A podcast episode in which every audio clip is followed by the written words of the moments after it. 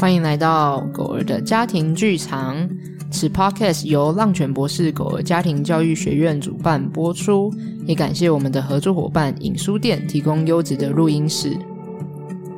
大家好，我是 PDA 正向教养讲师诗瑜。Hello，大家好，我是狗儿家庭训练师 Lucy。我们今天又来到狗儿的家庭故事馆，哦，我们最喜欢的单元，又有人要来跟我们一起聊聊天了。对，然后这也是上完我们的初阶、中阶、高阶完整正向教养的狗狗家长，我们来欢迎波妞妈。嗨，大家好，我是波妞的妈妈。OK，哎、欸，真的很感谢波妞妈可以来，就是这也是一个重量级来宾，真的。对，然后她真的是很认真学习的家长。那我想要请波妞马先可以帮我们介绍一下，诶，波妞是一只什么样的狗狗啊？我们家波妞就是一只小小的马尔济斯小白，小小白，然后嗯，长发飘逸的那种类型，这样子。对，好可爱哦。那他现在几岁啦？他现在一岁半，一岁半哦，正值青少年时期这样子哦。那可以想要来问一下波妞嘛，你觉得你在之前上就是正向教养课程之前啊，你觉得你你那时候为什么会想来上课？你跟波妞在生活的过程中有没有遇到什么样的一些困难啊，或者是挑战？其实因为我之前有接触过一些其他的课程，然后并不是能够很显著改善我，我觉得它有。存在的一些问题，像什么乱尿尿啊，或什么之类的。然后最最让我头痛的就是每天晚上我们全家都得熬夜，因为他就是到了晚上散步回家就会开始来回冲刺啊，然后乱咬那个玩具，把玩具吞到肚子里面，然后咬地垫、咬木头，总之。就是各式各样的情绪失控，所以我就想说，哎，刚好认识这个浪犬博士狗儿家庭教育学院，那有推出这个课程，我就想说，哎，那不如就死马当活马，医试试看好了。哦，所以你之前其实，哎，你真的很认真诶。他自己来上我们课程之前，已经先去上过其他的可能单位的课程，这样子。嗯、那可以想要好奇问一下，就是波妞马你。在还没来上正向教养课程之前呢，你通常在面对这些情境的时候，会采取什么样的方式啊？比如说，当他晚上不睡觉，然后在那边咬东咬西，然后冲来冲去，你说情绪失控的时候，一开始就是会采用大家都知道，就是一般。以前遇到的训练师都会说啊，你不要理他，就是什么眼神不要跟他对到，然后他可能自己就会就是稳定下来，忽略他等等。那那个时候，其实我觉得一开始你可能会听以前，就是用以前学到方法去尝试，但是人都会有脾气，久了之后，你眼看半夜一点、两点、三点，就会开始去。抓他，骂他，就是对他大吼，就是或者是好言相劝，软硬兼施，各式各样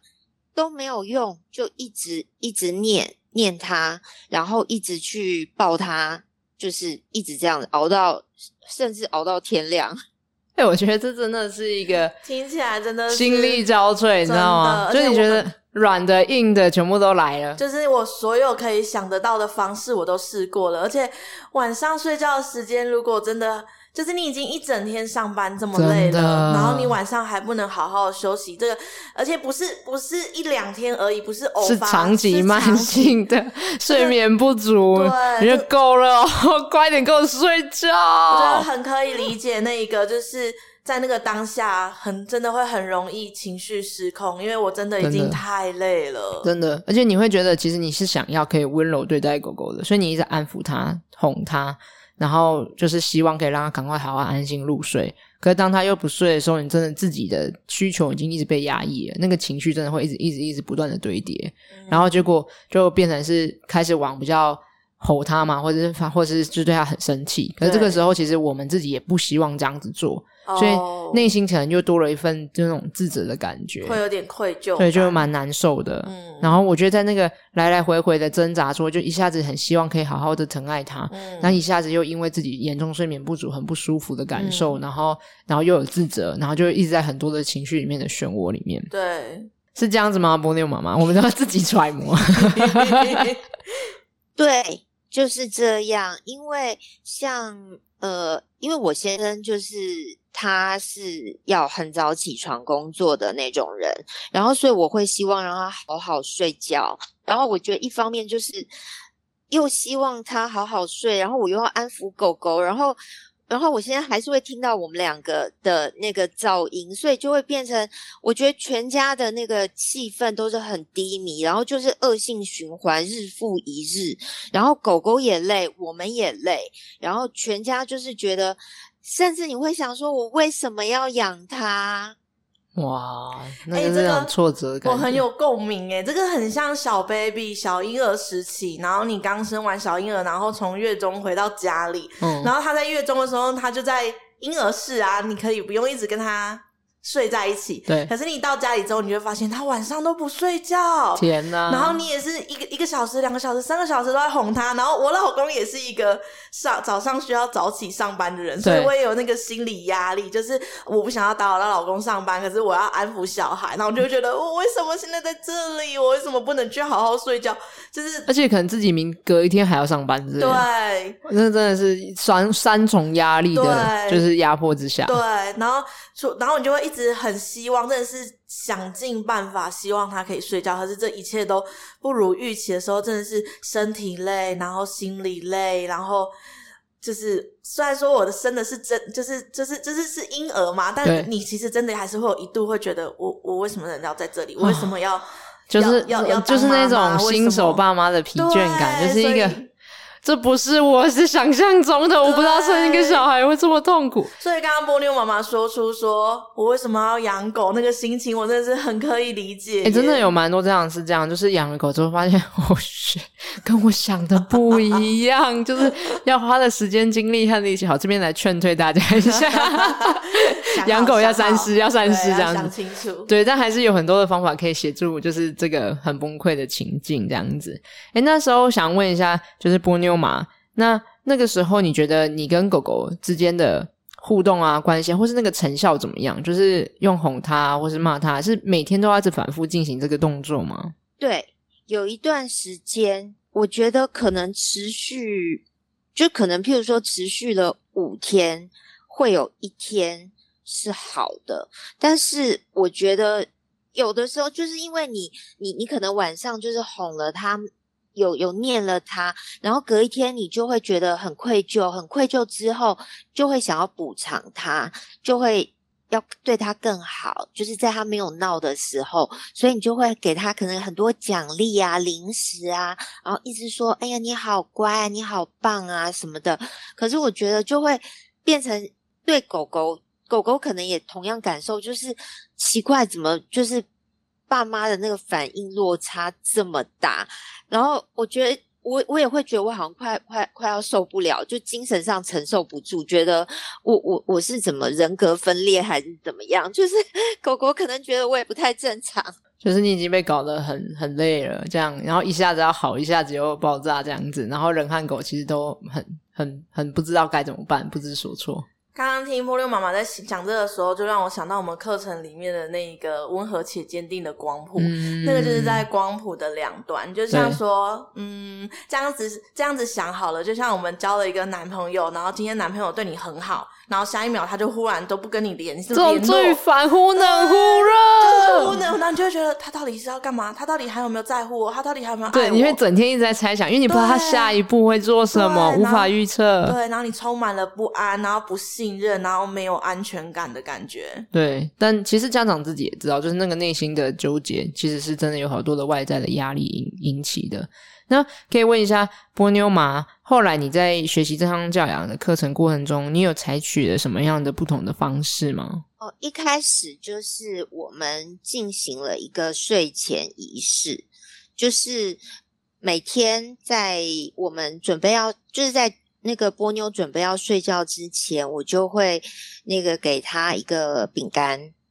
就是刚好厂商有卖那个什么晚安饼干，然后就好就给他一个饼干，然后跟他说：“哦，那你要睡咯。”然后我觉得就是反复操作个几天，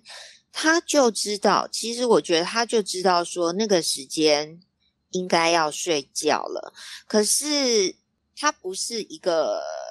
百分百分百就就因为这样就就完全不会有出状况，但是他有逐渐往好的好的地方在前进。那后来我有尝试，就是课题分离，就是当我给他这个睡前仪式做完以后，我就他要干嘛就干嘛，然后我我就做我的事情，就是让让他自己去承受吧，就是你你自己要这样做那。我不管你，我就我就随便你了。不过还有一个就是我我自己有我自己其实有很认真，就是以前可能就给他嗅闻啊，给他啃咬什么，我就丢着就不给他，就不理他。可是我发现我开始会跟他一起做那个。游戏互动的时候啊，然后还有赋权，就是给他选择的权利，包括什么散步路线选择啊，啃咬零食的选择啊，还有那个吃饭时候的选择啊。哦，我觉得改变非常大。我就是一个一个，就是一堂课一堂课这样上，然后上到什么就再试试看，然后试了觉得。哎，可能还可以在哪边再做一点改变。我就是这样慢慢一点一点一点慢慢做，上到上课上学到什么就来用什么，这样子。哇，刚才波妞玛一次一口气讲了很多个这样讲的工具，果然是就是初中高毕业家长这样子，如数家珍的这样超多个。对，对他刚刚讲到，其实面对就是狗狗在晚上睡觉的时候，可能因为。无聊也好啊，或者是呃自处能力还没有长得很完整的情况之下啊，或者是单纯就是想要寻求关注啊，或是单纯就还不想睡吧？会不会就是我就是这个时间我还没有不不，我就还不还睡精力旺盛？对对对。那这样的状况之下，其实有一个波妞妈妈刚刚讲的一个很棒的工具，就是。建立睡前仪式，是就仪式感这样，然后让狗狗知道，哎，这个噔噔噔发生之后，就是是好好睡觉的时间了。嗯，对，但但睡觉这件事情是有预期的。对，然后跟加上在睡前，其实就有足够充足的一些陪伴互动。然后跟一些玩乐的过程，所以可以让狗狗知道，诶，我是真的是全然被爱着的。然后有很多的时间是可以跟爸爸妈妈互动的，嗯、而不会是接下来可能七个小时、八个小时就会再也没人理我了。啊，先满足了那个有人可以陪伴，然后跟我一起的那个感觉，然后再去经过可能七八个小时的。呃，睡眠时间是自己一个的，对，对，因为毕竟要独自自己就是跟自己相处七八个小时，加上如果狗狗本本来在家里面啊，或者是可能就是已经睡了，平常大家在工作的时候，白天就已经睡很久了。那这个时候晚上又要继续睡，就是其实对狗狗来讲会觉得可能跟人类的互动时间不够多，它、嗯、可能就会觉得不要，你好不容易在家了，然后再延长一下那个时间这样子。对，对，所以所以说如果睡前仪式可以做好，可以一来是因为规律性可以让狗狗可以产生预期心理，所以它对安全感就会上升了。嗯，然后跟再来是就是因为有一个固定的仪式，所以它会知道我不能再换了，妈妈是说到做到的。但要讲这个，然后这个说到做到有多么不容易，就是刚才波妞妈妈也讲到第二个很大的关键，嗯，就如果缺乏了这个关键的话，其实那个状态，当狗狗一开始你这样尝试，它还是会欢呐，它还是会想尽办法获得你的关注。因为就是当你做完睡前仪式，然后如果在做完睡前仪式之后，然后你跟它说要睡觉了，可是当它在做自己的事情的时候，你又去陪伴它，对，或是又是帮它去做了什么事情，对，那你就没有做到你跟它说好的约定。对，这样关灯的那一刻开始，它就就是。嗯，我知道了，我来咬一下这个东西。等一下，妈妈还是会回来，我来弄那个东西，这样，然后所以妈妈还是会回来，这样。对，所以我觉得很大的关键是这里要能够说到做到，你要温和且坚定，就是温和代表我们会花时间陪伴他。但坚定也是该是我睡觉的时间，我就会好好去睡。所以通常这种睡眠充足的人，通常狗狗可以睡得很好，就是因为你倒下去睡，哦，它就哦没办法，它就睡了，它没办法做什么。主人也都睡了，对我怎么弄它也弄不醒它这样子。对对对对对对对，所以我觉得刚刚波妞妈妈讲到第二个很大的关键，就是能够做到课题分离。就要能够真正做到课题分离的时候，他才会知道说，嗯，好，我已经把我所有该负责的，是归属于爸爸妈妈可以进行的事情已经完成了。那接下来就是狗狗要练习的，然后这里他要怎么练习跟自己相处？哇，波妞马还讲到第三，他这每个都环环相扣，诶超级厉害。就是他要能够有一些能够帮助自己长出来的自主情绪调节能力。是，那怎么做呢？就是给予狗狗可以选择，就是好啊，今天你还不想睡觉没关系，你可以自己决定什么时候睡。那但你不能来吵家吵家长嘛？那你可以做什么？嗯、什么对，嗯、所以他刚刚讲到说，诶你可以有你的啃咬零食，你可以有你的嗅闻游戏，你可以有你的玩具，对你也可以躺在那边休息，然后你也可以就是安静的趴着，就你可以做这么多事情。可是。是前提是你平常在日常生活中就会有这些选择权。对，刚刚波妞妈妈就有讲到，它包含在吃饭的时候啊，或者是刚刚说玩具的东西啊，或者是啃咬的东西，也都是让波妞自己做选择的。所以其实不是只有晚上睡觉的时间波妞可以选择这些，而是白天的时候，他一他在做这些其他事情的时候，他都同时也都在练习做选择这件事情。对对，波妞妈，那你觉得你那时候这样子尝试，大概？呃，效果如何？你尝试了多久，你才开始看到一些变化呢？其实我觉得他这个，我这个尝试，其实我觉得像课题分离的部分啊，好难哦。就一开始我可能睡前一次做完，然后他又开始吵闹，我。真的，我自己有做不好的地方，我就是会给他零食，就是他一直说，就一直想要吃，一直表现要要零，一直看那个厨房的那个台子上，然后我就好就给他，然后一直在这种失败当中，后来有一次就是我就想说好，我要认真，我就躺在床上，然后把灯关起来。然后我就偷偷偷用那个手机躲在棉被里面看那个监视器，然后我就发现他在那边东咬西咬的时候，会回头往我床的地方偷看，嗯、然后我就想说，嗯，不要理他，不要理他，因为我已经做完睡前仪式，该做的都做了，继续忍耐。后来很可怕哦，就是他突然之间啊，就往我的床头旁边冲过来，然后冲过来的时候，那时候我就因为我躲在棉被里面嘛，然后那时候我就屏住呼吸不动，假睡，我就假睡，可是我眼睛有一点微微微的，就是就是因为我眼睛一半还有在那个棉被外面，我就这样偷看，我发现他在偷看我，结果下一秒。他好像觉得妈妈真的睡着了，没搞头了，他竟然就跑到他自己的位置上去睡觉了，就慢慢慢慢就我我那天之后我很惊讶，那也是因为有这样子的小成果，我就慢慢再试，我就一直就是按照上课学的，就这样一直慢慢做，慢慢做。哦，最近真的超级完美，就是完全会自己乖乖去睡觉。我自己也没有想到会有这么大的成效，这么好的改变。嗯，哇，我觉得我听到那个。我觉得妈妈真的很努力，妈妈真的，妈妈就说我要忍耐，我要忍耐。对，就是她其实是就是内心还是有很多的担忧，可是她出自于想要尝试或是相信课程里面的东西，然后用行动去尝试看看。这样，她我觉得她是一个希望我可以支持跟创造一个，营造出一个让波妞可以练习跟学习的环境。对对，然后我觉得这件事情就是。非常非常的不容易，然后这也是我觉得波妞妈妈讲出来也是蛮多的家长会遇到的状况，就是课题分离本来就是一件很不容易的事情，是，然后他也很需要循序渐进的练习。是我们常常都跟家长说，我们要练习的呃课题分离的时候，我们先从我们自己可以接受的，可以慢慢的、慢慢的从小小的事情练习起。这应该是最，我觉得是整个正向教养，我们初中高阶到后期，就是课题分离，应该也是到最后期，因为它要奠基于在对于非常多的工具、知能、心法上面的了解，是你才有办法。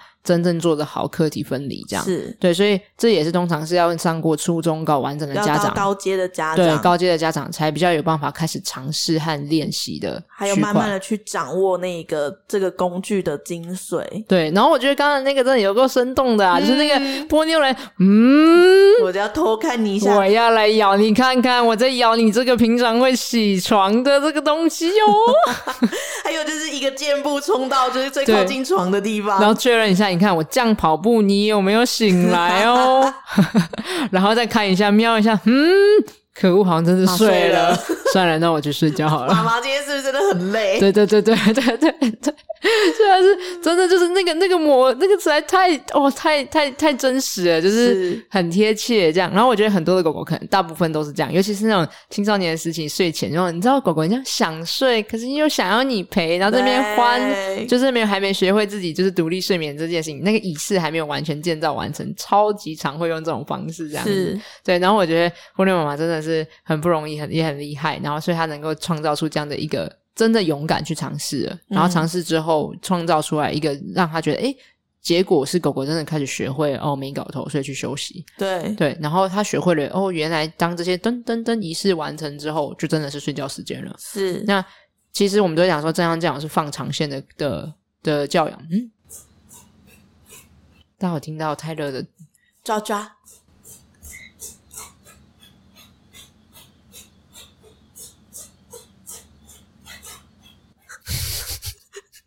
太有节奏哎！因为很多人都说不行，我要让他抓。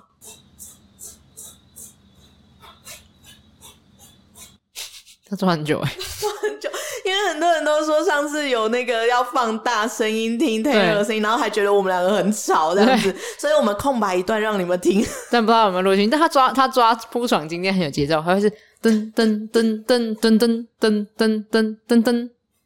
他还在抓 好可爱、喔！今天铺很久，他今天床离我们比较近，希望大家可以听到他的声音。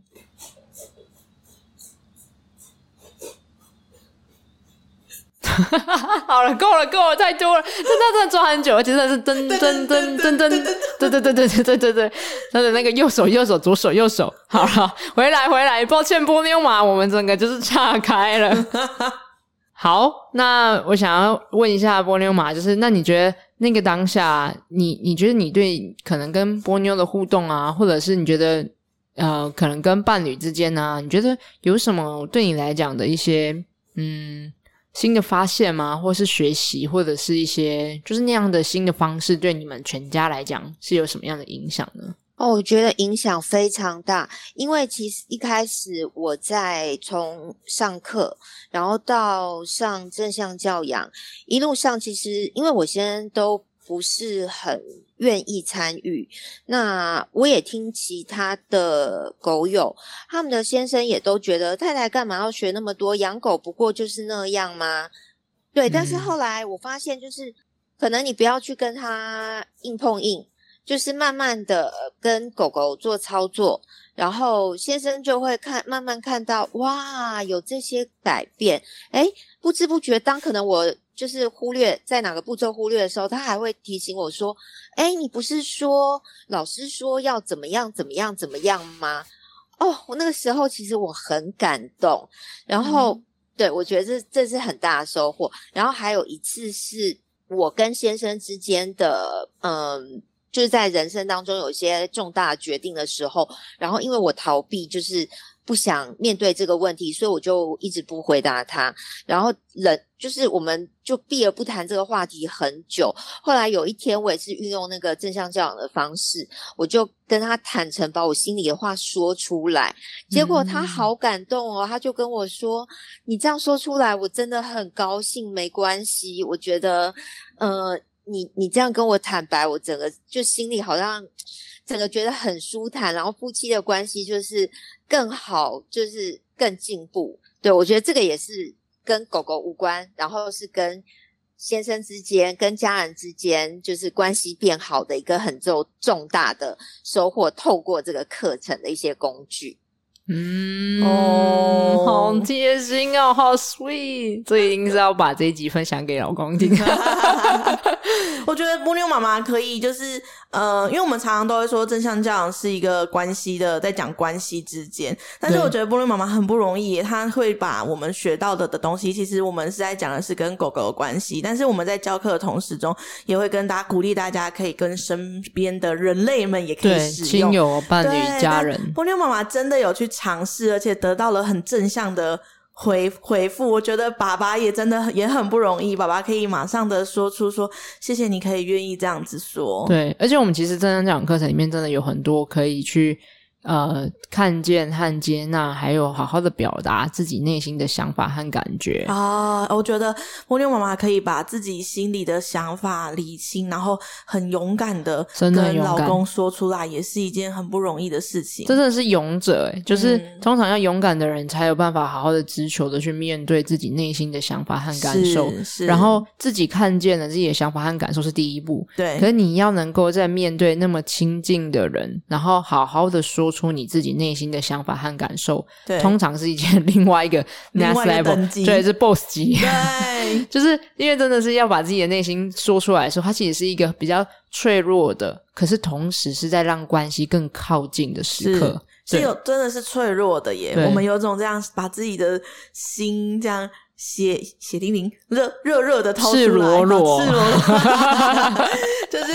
就是对，把它赤裸裸的这样子摊在对方的面前。对，但就是因为我们做了这个勇气的展现和坦诚，所以这个会让双方觉得说：哦，你对我很信任，你在我身边很有安全感，嗯、然后你愿意把你最真实的想法和感觉跟我说，所以通常对方也会觉得跟着一起软下来，和被被爱、被在乎，然后被信任的那个状态。嗯，对，然后觉得这件事情要做到其实是很不容易，可是因为做了这件事情，会让双方的关系更靠近，然后可能本来从一个啊，这你的事我的事的事情，变成是诶，是我们一起来想办法的事。诶，但是你刚刚说到就是爸爸的，就是对方的回应啊，有时候我们也会，有时候我们也会因为呃无预期的接收到，例如说波妞爸爸可能就是无预期的接收到波妞妈妈说出来的内容，有时候一开始。嗯，接收到的人也会有点可能抗拒，啊、对对对对对，或者是有点突如其来，对，或是突如其来不知道怎么做，欸、就会愣住。这样讲起来，波妞爸很厉害。对，我就是要说这件事情，马上就回应回来说：“哦，谢谢你这样跟我讲。”对，然后波妞妈妈就会变得说：“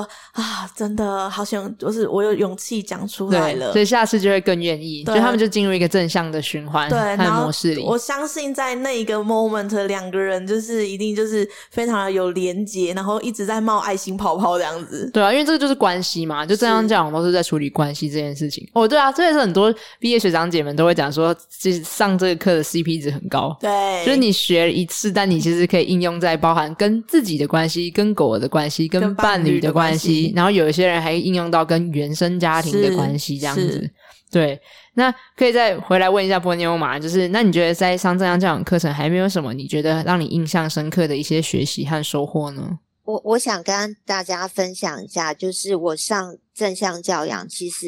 带给我我个人的人生是非常重大的一个改变。就是因为我想跟大家讲一件事情，就是我是长常年，就是大概二十年，我都是焦虑症，所以我一直有在那个看。那个心理医生方面方面的，就是长期吃药。可是我一开始养狗狗的时候啊，就是病情真的有变严重，因为我觉得狗狗的好多状况都让我没有办法没有办法招架。然后那时候我每个月回诊的时候，我还跟医生讲说，我觉得我真的越来越越来越严重。结果后来。用了上了那个正向教养以后啊，我发现开始慢慢改变，一直到现在，我的那个医生说：“哇，你真的进步好多，是怎么回事？”就是那个医生问我，反过来问我，然后我跟他分享这件事情。他也好惊讶，所以我觉得，然后我先生也看到我的改变，我们全家都好开心。而且老师刚刚有提到，就是原生家庭，我跟原生家庭的家人本来关系是呃很紧绷，没有很好，然后彼此会可能会有些争吵啊或什么的。可是透过这个正向教养，我真的就是实地的去把一些工具用在对待家人之间，然后我觉得我们家。从以前到现在，从小到大，跟原生家庭从来没有关系像现在这么好。我觉得这真的是好棒的进步。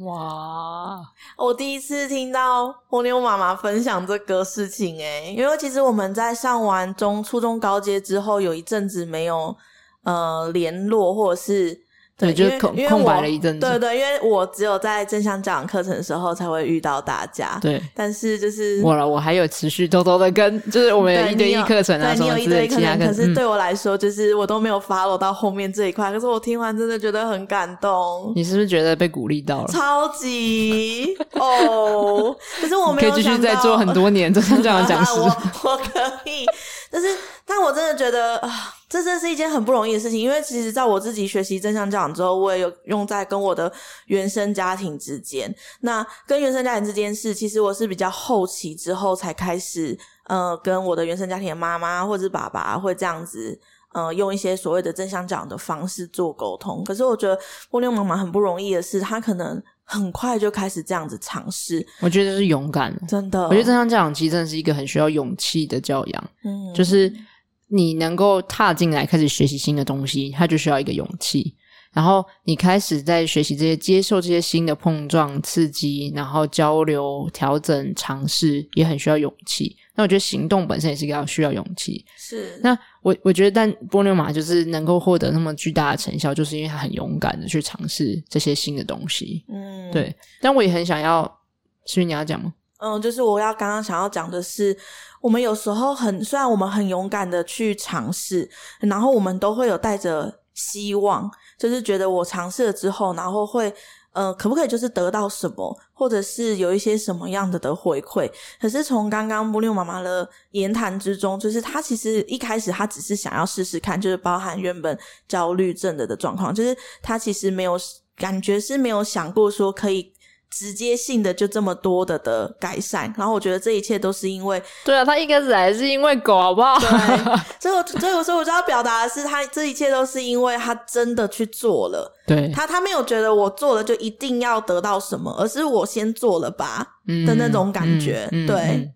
对，那些收获其实是在旅途中获得的，嗯，但真正的目标其实是在你踏上那一，就是开始走的那一瞬间，旅程就开始了。就是那个目那个过程，其实才是真正重要的。不过说回来，我也很想要问问波妞玛，你觉得是正向教养里面的什么，让你觉得诶，对你的可能在情绪上面啊，是我们可能会练习很多的关，不包含看见自己的情绪，接纳自己的情绪，还是是能够好好的表达自己的情绪，或是有什么工具，你觉得是对你有帮助的吗？就是你觉得是什么，在正向教养里面的什么东西，让你觉得很。很印象深刻，跟你觉得对你自己个人很有很有收获的。我觉得就是一开始老师教那个积极暂停区，嗯，就是对，因为我觉得我们在发生冲突的当下，我们往往就是会想要往前冲，对，就是你的你的你的对象，你就会你就会想要去赢过那个对象，然后其实人在那个时候就是会失去。会慢慢的失去，就很快的失去理智。然后我觉得就是到积极暂停区，就是我回到一个我觉得在家里或者是在办公室，我都会找一个设定一个地方，然后就是安排好我最呃可以最让我放松的，可能音乐或者是呃饮料什么的。我觉得在那个步骤，我觉得其实你做的这件事情，当下你的情绪就可以慢慢的平静下来。平静下来之后。你就会开始去问自己，会去问自己说：“我为什么要生气？我在气什么？”我觉得每一次当我问我自己我在气什么的时候，我就会发现说：“嗯，根本没什么。”然后你整个慢慢慢慢自己思思路越来越越清晰以后，你就知道你现在你接下来的下一步应该要做什么。我觉得这是真的，就很我很难在这个短时间内就是讲这么多。但是我觉得光讲这个开头的这个部分，我觉得就会你自己就会发现有很大的改变跟影响。嗯，好喜欢这段分享哦。就是我觉得除了你知道在那个当下能够在冲突的时候允许和给予自己一个。缓冲的、隔离的，对。然后我觉得还有一个更重要的事情是，长出了照顾自己的很多的方法与工具。对，然后我觉得听到波妞玛是他很温柔的接住了自己，允许自己有这些情绪，然后允许自己可以好好的温柔的给自己一段时间去照顾自己。那、嗯、我觉得这个确实是一个很能够帮助自己去嗯慢慢的充电，然后获得能量，再来应对每一天 daily 生活中可能会遇到的挑战，不论是面对狗啊，或是面对伴侣啊，或是面对工作或是外在的环境等等之类各种困难与挑战。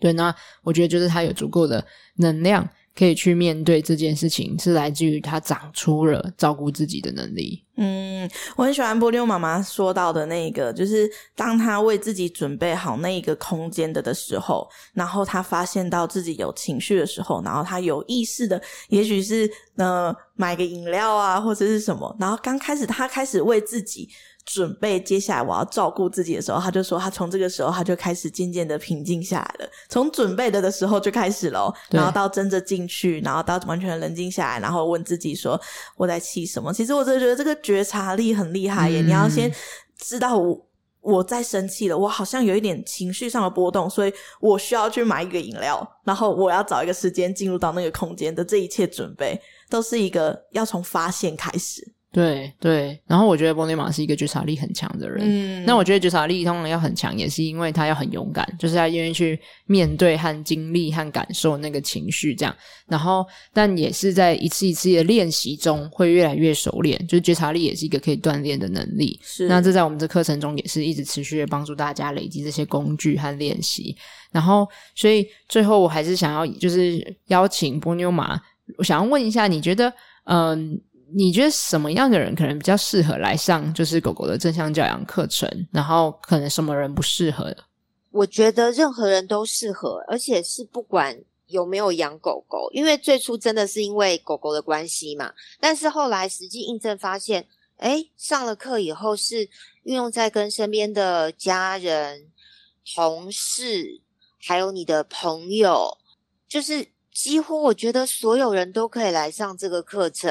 对，不管你有没有狗狗，因为你可能随时会因为那个收养一些浪浪啊，就还没有养狗狗的人，你可以先上课，然后让自己先不，然后有一天你养了狗狗，哎，你就都学会了，那不是更好吗？就不用花到，就就不用经历过我们这些没有事先准备，然后突然养了一只狗狗，然后经历过那个很痛苦挣扎的时期。所以我觉得任何人都可以来上课。嗯嗯，就任何人都可以通过在正向教养的体验式课程里面获得可能那个阶段最适合他的学习与收获。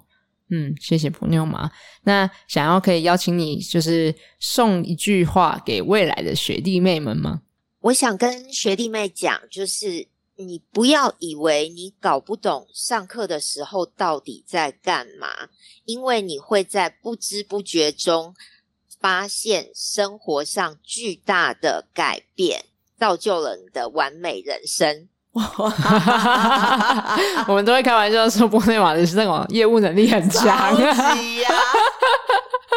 句句精湛。对对对对对，每一句都要打进你的心里，这样子。对。对，啊，但确实啊，这很常家长们、那个学学姐们都会讲到，就是。这样讲是一个后劲很强的教养，是。就是你你不是只有在上课的当下的体验感受和冲击，而是而是那些在你，因为它是一个体验式的课程，是，所以它会让你很多的不是只是单方面的知识输入，嗯、而是你真的是用你的感受去经历它。所以它会有一个时间去发酵，对，所以它会让你把这些在课堂中的学习、感觉与收获带回去生活中，然后遇到这些生活的事件的时候，会不断的出现。而且就像我们说的是关系，那这个关系里面一定就会有一些需要磨合的时间，不管是我们还是是跟我们关系的另外一个，例如说狗狗或者是其他的家人。对对。好啦，真的很感谢这一集，我们就是狗儿家庭故事馆可以邀请到我们的波妞玛来跟我们分享，遇到狗狗睡觉晚上哦很欢的时候啊，吵吵闹闹的时候啊，然后这时候是从本来在情绪波动很大的情况之下，到后来慢慢用了就是睡前的仪式、课题的分离，给予狗狗选择权和自主的情绪调节能力，让慢慢找到了一个更好的互动的人狗的相处的模式。那也很感谢就是波妞玛有分享到他在上正向教养之后。呢，在面对这个关系的课程，其实帮助的不只是跟狗狗之间的相处，同时也能够跟伴侣之间的互动变得更加的亲密，那也跟原生家庭之间的关系变得更靠近。然后再次感谢波妞妈，然后也欢迎大家可以跟我们分享，听完这集之后，你有什么样的学习与收获？或者是你可能有什么话想要跟波妞妈，谢谢他的分享，带给你什么样的勇气，或带给你什么样的学习与收获，然后欢迎可以留言给我们，我们会帮你转达给波妞妈哦，在下面留言哦。诶，最后最后我还想要说，波妞妈妈，我真的很开心今天可以跟你聊天，嗯，这个很谢谢老师，嗯，很 real 这样子。对，谢谢波妞妈很真实的分享，那我们就之后下集再见喽，下次见喽，大家拜拜。拜拜。